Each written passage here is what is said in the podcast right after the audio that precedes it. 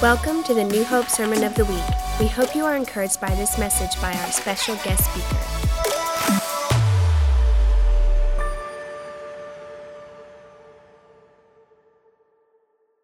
So, we're in a series. This is the first week. Uh, Will You Be My Neighbor? And obviously, we just uh, played a beautiful day in the neighborhood uh, starring Tom Hanks. And what's interesting is when I was doing some research and I was looking into this film, and when I was looking into Tom Hanks and I was looking into Fred Rogers, who this uh, movie is, is, is uh, kind of depicting uh, his life, Tom Hanks is actually the sixth cousin of Fred Rogers, so that's kind of interesting. Uh, but what I want to talk to you guys about this morning, if you noticed the clip, the three minute clip uh, that was played, um, you know, uh, Arsenio Hall is a, was a nightly television host, and he was kind of a, a, prophet in that scene, I know. And, and, and what he said was, it all starts at home. Can we say that together?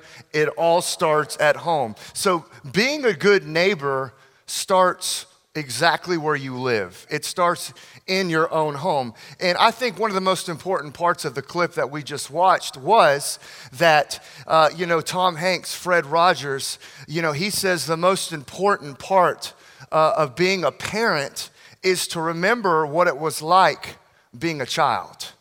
And when he said that, um, it really just quickened me the first time that I watched this film. Um, I'm going to be very vulnerable and transparent with you guys this morning. When I was sitting at the staff meeting a few weeks ago, it might have been a month ago, and we were going over over the next. We like to do a three or four month calendar, sometimes six months out, to plan where we're going as a church and if we're, you know, fulfilling our mission and our vision as New Hope. And they were talking about, you know, doing this series, "Will You Be My Neighbor?" and looking at this film. And I can honestly say that in the moment that that was introduced to the staff, that I actually bit my lip because I thought that that was the stupidest idea that we've ever had.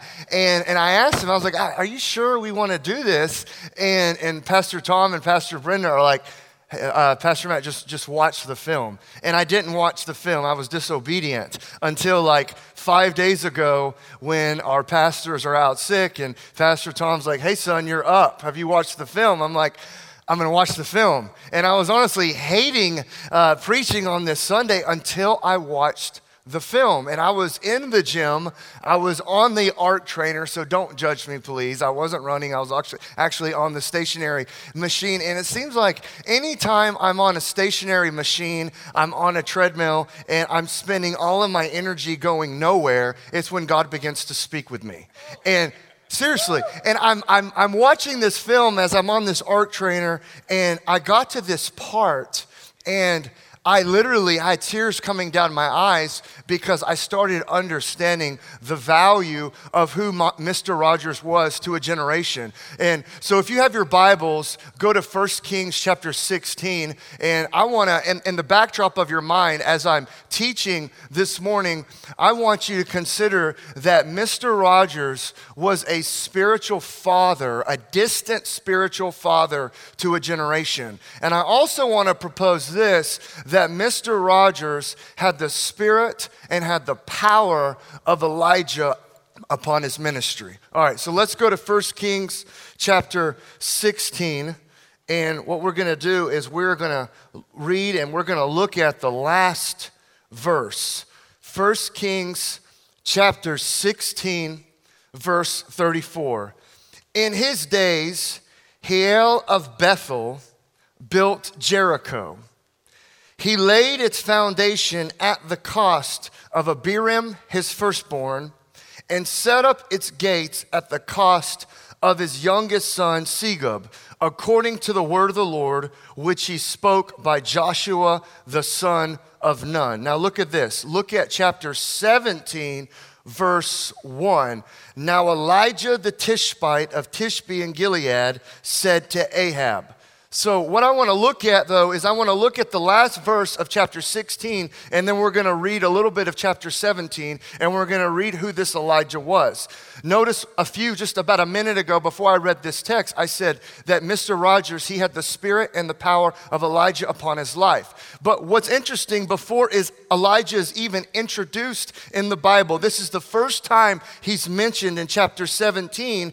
I don't think it's a coincidence that the Holy Spirit inspired the writer of Kings to talk about what happened to Hiel of Bethel's children. You see, when we look at Joshua chapter 6, after Jericho was destroyed, Joshua actually pronounced a curse on whoever would rebuild the city of Jericho. And right here, this is hundreds of years later, we see a man by the name of Hiel of Bethel. He decides that I'm going to rebuild this city. And see, what we have to understand about Hebrew boys is they knew the Torah, they knew the word of God. They had known what Joshua had said in chapter 6, but it seems seems like this man was not ignorant. It seemed like he didn't care what his building would cost him.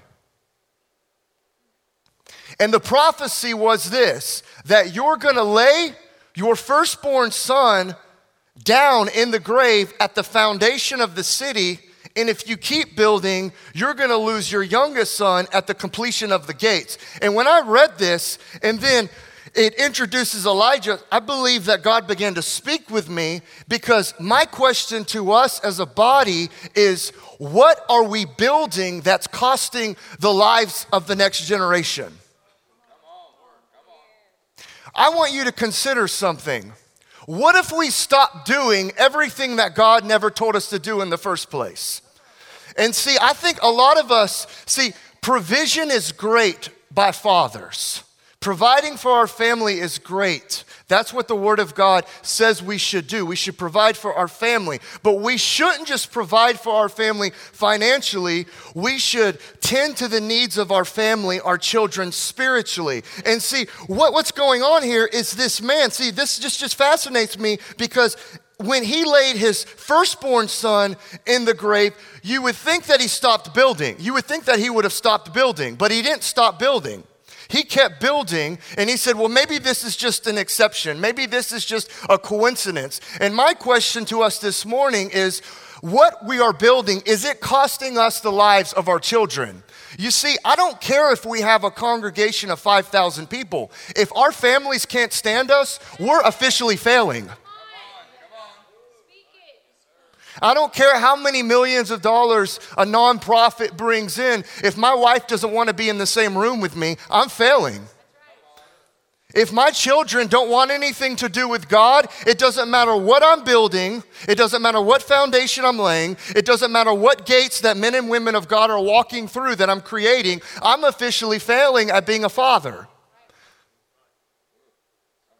Elijah comes on the scene he prophesies to Ahab, and then let's look at verse 17. Elijah chapter 17, verse 17. So Elijah comes on the scene. He prophesies that there's neither going to be any rain according to his word. That always fascinated me because he said, according to my word. How much favor and how much um, not acceptance you have from God, but how much trust does God have in you that you can prophesy according to your word? That's a place that you can have with God. Elijah had that place. He goes, his first miracle was actually a miracle of provision.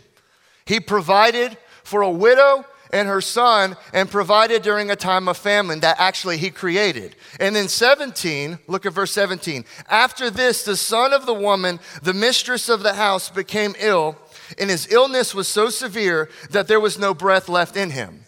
And she said to Elijah, What have you against me, O man of God? You have come to me to bring my sin to remembrance and to cause the death of my son. And he said to her, Give me your son. And he took him from her arms and carried him up into the upper chamber where he lodged and laid him on his own bed.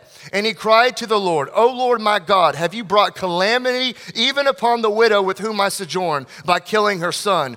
Then he stretched himself upon the child three times and cried to the Lord, O Lord my God, let this children's life come into him again. And the Lord listened to the voice. Everyone say, voice Come on, say it again. Say voice. And the Lord listened to the voice of Elijah, and the life of the child came into him again, and he revived. And Elijah took the child and brought him down from the upper chamber into the house and delivered him to his mother. And Elijah said, See, your son lives. And the woman said to Elijah, Now I know that you are a man of God, and that the word of the Lord in your mouth is truth. I love this story because the first miracle that Elijah did is a, is a miracle of provision. And then he goes and he goes to this same house, and the son of this widow dies. It says that there was no ruach left in him, there was no breath, there was no spirit left in him. And what's interesting is Elijah went to a fatherless home. Elijah went to a fatherless home. That's what the spirit and the power of Elijah does is it comes to a fatherless home and it resurrects dead sons back to life. But see, I began to study this because remember, nothing in scripture is coincidence. God, God shows us certain things in the Word of God because there's a revelation contained into it. This is more than a miracle of resurrection. I began to look at some outside sources, and it's sometimes you have to be careful at studying outside sources, even if the rabbinical sources, if it's not explicitly said in the text. But I began to look at what some of the rabbis were saying about this story, who this child was. And see, when I began to read, some of the rabbis said that this son this nameless son was a name that everyone in this house today would know. Do you want to know the name? We have one person that's following me this morning. Rabbis say that this son that was resurrected from the dead was the prophet Jonah. What if it's true? What if this, what if this was Jonah? I looked at the timeline, and you see, Jonah was a ninth century prophet from northern Israel. And see, Israel was divided into two kingdoms at this time. The time fits, and Zarephath, where he went, guess what that was? It was a port city, it was on the water. And see, rabbis also said that Jonah's father, Amittai, was actually a sailor. So it makes sense that this was Jonah. But again, when I began to read this, I'm like, God, what are you saying about this right here? I understand that it doesn't just say Jonah, but if it is Jonah and the rabbis are right, what do we need to glean from this? What do we need to understand about this? And I believe what God wants us to know today is it starts one child at a time. See, what if what if Elijah, I don't think he knew exactly what he was doing, but God said, I want you to go back to this widow's house because this son needs the power of resurrection that I'm going to supply to you when you extend yourself. He didn't just extend one time or two times, but he extended three times. Legitimate fathers extend themselves for the next generation. But little did Elijah know that when he was resurrecting this one son from the dead, he was resurrecting a nation from the dead. He was resurrecting a nation from the dead. What if we what if we had that in our mind and our hearts all the time? What if we got beyond our own kingdom, our own life, our own self absorbed mentality? And what if we, every single child that we minister to, every single person that we minister to, our own children, our own health, what if we knew that God had something greater than just for their life? What if they're called, actually called, to be a nation shaker? Come on, this is how we have to think in here. This is how we have to live our lives in here. It's not just about the one, it's about the nation that that one is going to impact. Hey, Amanda, do you have that, um, do you have that, that prayer card?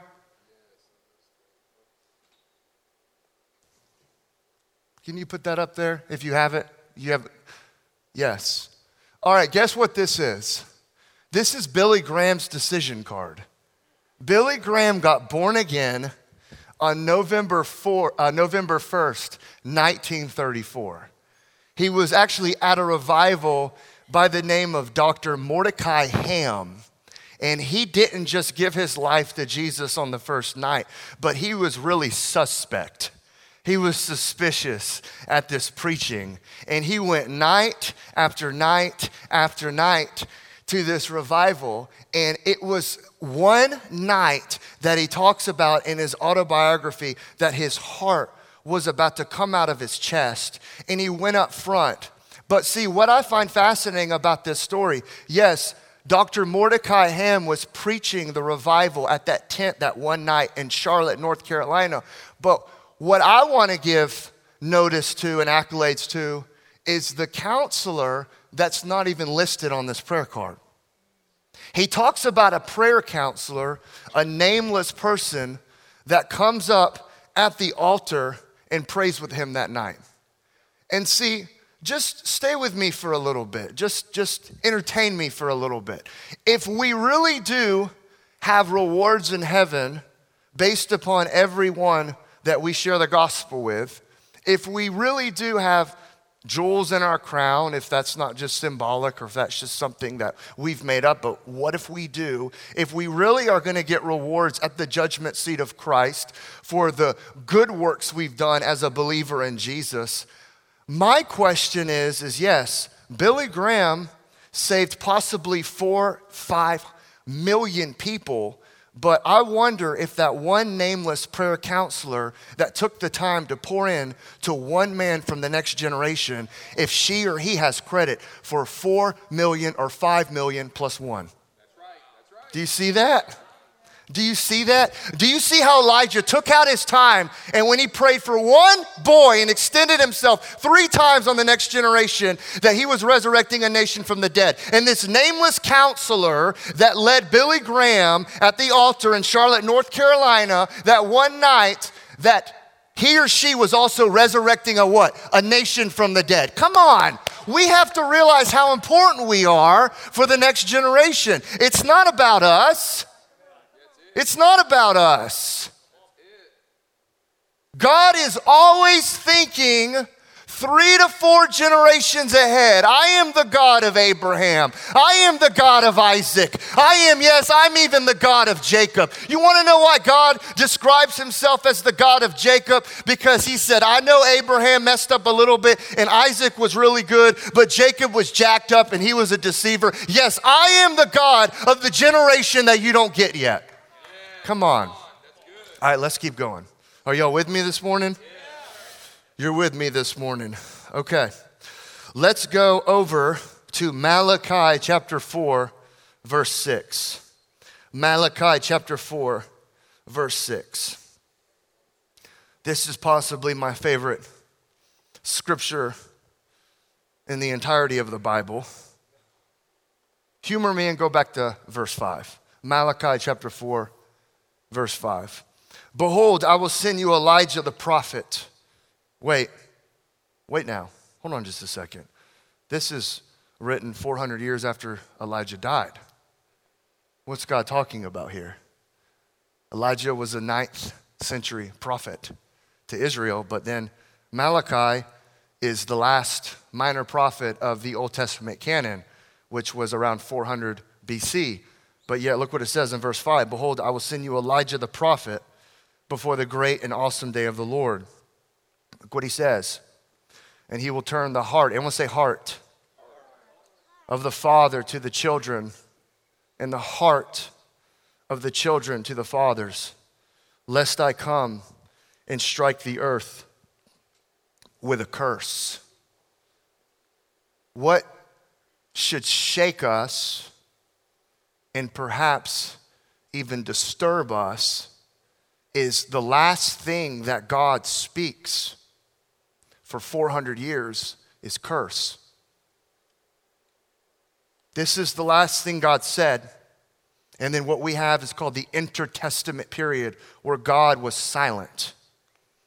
There was nothing written in the Old Testament canon, it was closed. And then John the Baptist comes on the scene. We're going to look at him in a little bit. But let's look and let's glean from this scripture. I find it very disturbing that the last thing God speaks is curse. We have to pay attention to this stuff. He said, before the great and terrible day of the Lord, I'm going to send you Elijah the prophet. And he will turn the heart of the fathers to the sons and the heart of the sons to the fathers, lest I come. And I looked at that word, he, that Hebrew word come, watch. It's, it's an action word, so it could actually mean, it could mean come or it could mean go or leave.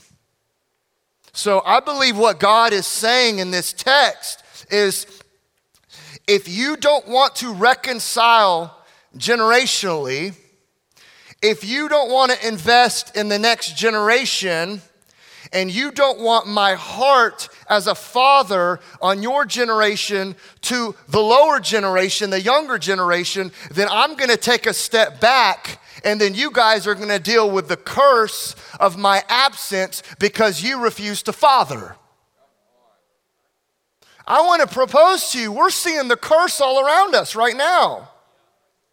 You wanna know what abortion is? It's the curse of fatherlessness.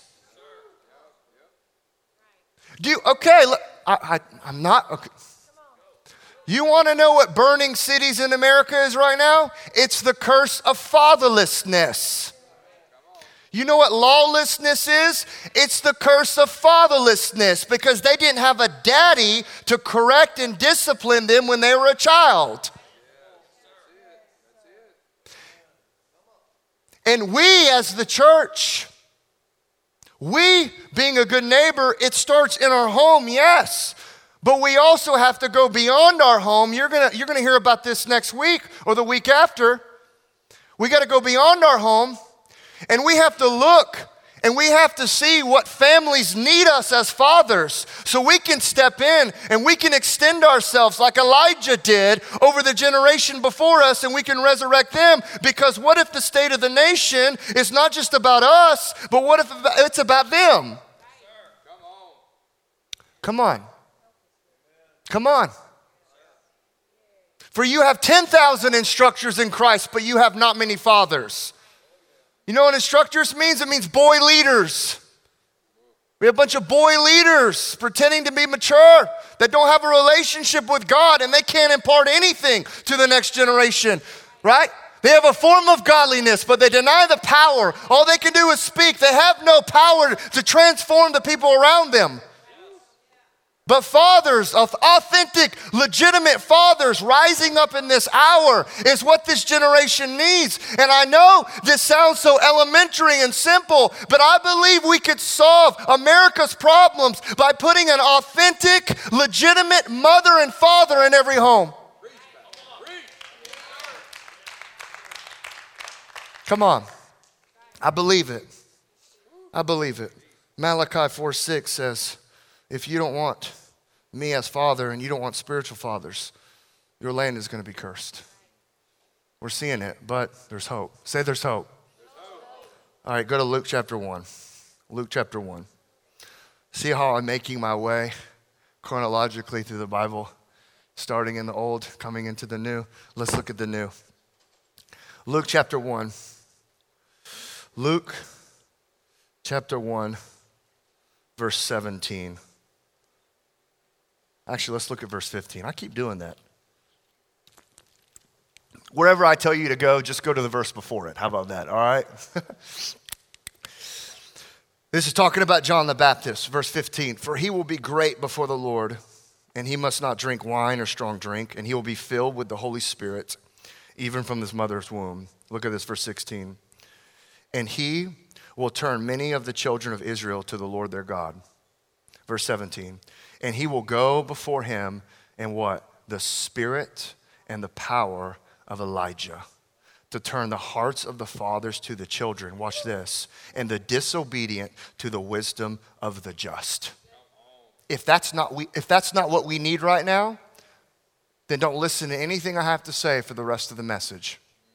What we need is we need a generation of disobedient, lawless, ones to turn to the wisdom of the just. This is what we need. So, John the Baptist, it says, had the spirit and he had the power of Elijah upon his life. Now, watch this. Go over to Matthew chapter 3. Listen, we're getting our Bible reading in today. Is that cool? Is that cool? Come on. Matthew chapter 3, verse 13. Matthew chapter 3, verse 13. Then Jesus came from Galilee to the Jordan to John to be baptized by him. John would have prevented him, saying, I need to be baptized by you. And do you come to me? I love this. John's like, no, no, no, no, no, no. I had the revelation that you baptize with Holy Spirit and fire. And I need some of what you got. And you want me to dunk you underwater? Look what Jesus says. Jesus answered him and said, Let it be so now, for thus it is fit, fitting for us to fulfill all righteousness. Then he consented, and when Jesus was baptized, immediately he went up from the water. And behold, the heavens were opened to him, and saw the Spirit of God descending like a dove coming to rest on him. And behold, a voice, there it is, a voice from heaven that said, This is my beloved Son, with whom I'm well pleased. And see, what's interesting about this text is I always wondered what Jesus meant when he said, You have to let me do this to fulfill all righteousness. I get I get John was a prophet. Jesus actually said there's been no one born of women greater than John the Baptist, lest le- he who is least in the kingdom of heaven is greater. I get that he said that, but did you know that John the Baptist was a Levite? Did we know that? And did we know that John the Baptist was actually the legal high priest? That's what Jesus was talking about in Luke. He says, Look, he's talking to the Pharisees and he says, You've killed all the prophets from Abel to Zechariah, who was slain between the porch and the altar. He was talking about John the Baptist's father.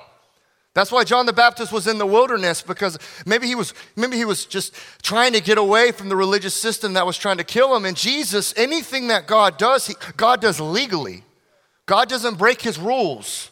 And see, it was it was a moment where sons got baptized in the tradition of their father. They would be baptized by their father in water to take up the trade of their father. But was, it was also a moment when, when rabbis at 30 years old would come under the waters and come out to be able to interpret the law. So Jesus was doing many things in this one moment, but just, just stay with me. Remember what John the Baptist had on his life. He came in the spirit and the power of Elijah. So I, I, I'm just a little bit just caught off guard that Jesus Christ, the only begotten of the Father, Jesus Christ, the Word that was made flesh, Jesus Christ, the one that came from heaven, lived and walked among us, went to a man and said, I need to come under you. So Jesus came under the person that had the spirit of Elijah on his life. Maybe we need to start coming under some people, right? Jesus came under a man, he went under the water, and then notice what happened next. He stood under an open heaven. He stood under an open heaven. God submitted to the spirit of Elijah while he was in the flesh. And when he came out of the water, he heard, You are my son in whom I am well pleased. Maybe our identity is shaken as teenagers, and maybe our identity is shaken as children because we don't have legitimate fathers with an open heaven that can impart identity in our lives. Come on. Jesus went under the spirit of Elijah and he walked under an open heaven. All right, let's make our way through the Bible. All right, Matthew chapter 17. Go to Matthew chapter 17. Look, I'm almost done. I just need 10 more minutes. Is that cool? Is that cool? Matthew chapter 17, verse 9. Elijah shows up. in chapter 17 at the Mount of Transfiguration, along with him and Moses, and they appear to Jesus. And uh, Peter, the guy that's always saying stupid stuff, is like, "Hey, why don't we build three churches?" And God's like, uh, Jesus is like, "No, I don't want to build. We don't need to build three churches, you know." And God's actually like, "Hush, just listen to him." They're coming off the mountain, and in verse nine, this is what it said. And as they were coming down the mountain, Jesus commanded them, "Tell no one this vision." Until the Son of Man is raised from the dead. And the disciples asked him, Then why do the scribes say that Elijah must come? Listen what he says, verse 11. And he answered, Elijah does come or will come or shall come, same word, and he will restore all things. That word is present imperfect tense in the original language. So, literally, what it means is Elijah is here and Elijah's coming. Gosh, Elijah's here and Elijah's coming, and he will restore all things. Verse 12, watch this. But I tell you that Elijah has already come, and they did not recognize him, but they did to him whatever they pleased. So also the Son of Man will certainly suffer at the ha- their hands. Then the disciples understood that he was speaking to them of John the Baptist. So watch this. Elijah came in Kings, we read about it. He performed miracles, he passed on his mantle. And then in Malachi, God said, No, no, no, no, no. I, I know i have taken him up to heaven, and maybe that's why he never died because the Spirit's still in operation, right? Uh oh. Right? Malachi chapter 4, 6 says, Yeah, he's coming. He came on John the Baptist, right? Watch this. He came on John the Baptist before the first coming of Jesus. Do you see this? It's prophesied in Isaiah that I'm going to send you a voice that cries out in the wilderness. Elijah had a voice, John the Baptist has a voice, right? And we're going to have a voice, right? So uh, watch this, watch this, stay with me, You don't miss this. So Elijah came on John the Baptist before the first coming of Jesus. And the spirit of Elijah is coming on a generation before the second coming of Jesus. Come on. Watch, watch what it says though. It says, He will come. Was that me? Was that, was that me? Was that me? Was that me? I'm not. God's either like, You preacher boy, you're wrong, so be quiet. Watch this. Elijah does come and he'll restore all things. I'm almost done. Re- repeat after me say, He will, he will. Restore, restore, all things. All things. What does all things mean? All things. Do you see this is the issue right now? If we need restoration in our homes, and we need restoration in our cities, and we need restoration in our nation, and we need restoration in our world, Jesus has given us the answer. He says, Elijah's coming will restore all things. Now, watch this. I'm going to mess with some of y'all's eschatology. I love Pastor Tom's teaching on Wednesday because he's messing with all of us. I just love it. Watch this. I'm going to mess with you guys even more. Go to Acts chapter 3. Go to Acts chapter 3, verse 21. Watch this. Acts chapter 3, verse 21. Peter is preaching here. Listen what he says. He's talking about Jesus. Acts chapter 3, verse 21. It says, Whom heaven must receive until the time for what? Uh oh. Restoring of what? Uh oh. Uh oh. There's a problem here. There's a problem here. It says, Heaven must receive Jesus until the times of restoration of all things, which God has spoken by the mouth of all his holy prophets since the world began. So, stay with me. We're always waiting on God to come back, but what if he's waiting on us? And see, how far do I want to go with this? It seems like every generation that has a war, has a pestilence, has a plague, has, has something cataclysmic happen, they all start talking about the rapture. Rapture is a concept that's only been around for 150 years. Did you know that? None of the church fathers taught it. So God provides a way through the Red Sea God provides a way through the plagues. God provides a way through the fiery furnace in Daniel chapter 4. Uh oh. That through death he might destroy him that had the power of death, that is the devil. Our God is not an escapist God. Our God, Yahweh, is strong and he's a warrior. What does that make his people? We are a perseverant people. We are a perseverant people. We are a people that will not be shaken. We are more than conquerors.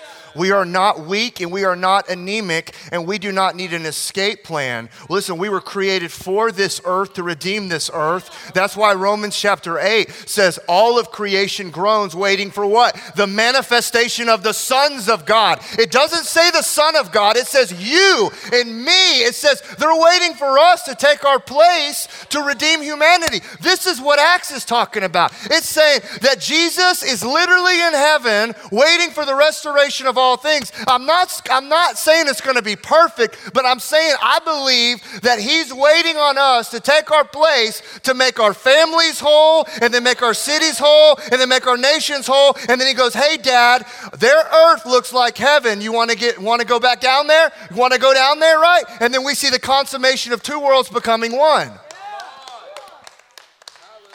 I know this messes with some of us, but that's cool. All from Mr. Rogers. Mr. Rogers, the prophet at New Hope. Amen. What am I saying this morning? What I'm saying is it starts in the home. It starts with legitimate fathers and mothers taking the time for their children and for the next generation. And I believe sometimes, especially in a, that's not me, I promise, especially in a time of distraction, in a time where our world is moving so fast and we live in a consumer culture and we need more and more and more. And we put our IRAs first, our 401ks first, and our college and our kids' college tuition first. And all those can be good in themselves. But I'm telling you, your kids are not, when they're 15 years old, asking you how much money they have for college. They're asking you if dad would go outside to throw the football with me. They're asking if mom will take me and teach me how to apply makeup correctly. I don't know. I'm, I'm, a father. I'm trying to figure out what, what my daughters will ask my wife when they're a little bit older. You understand what I'm saying, though? Yes. Come on. And see, Elijah, he was kind of the blueprint, he was the prototype. And he went, his first miracle was a miracle of provision.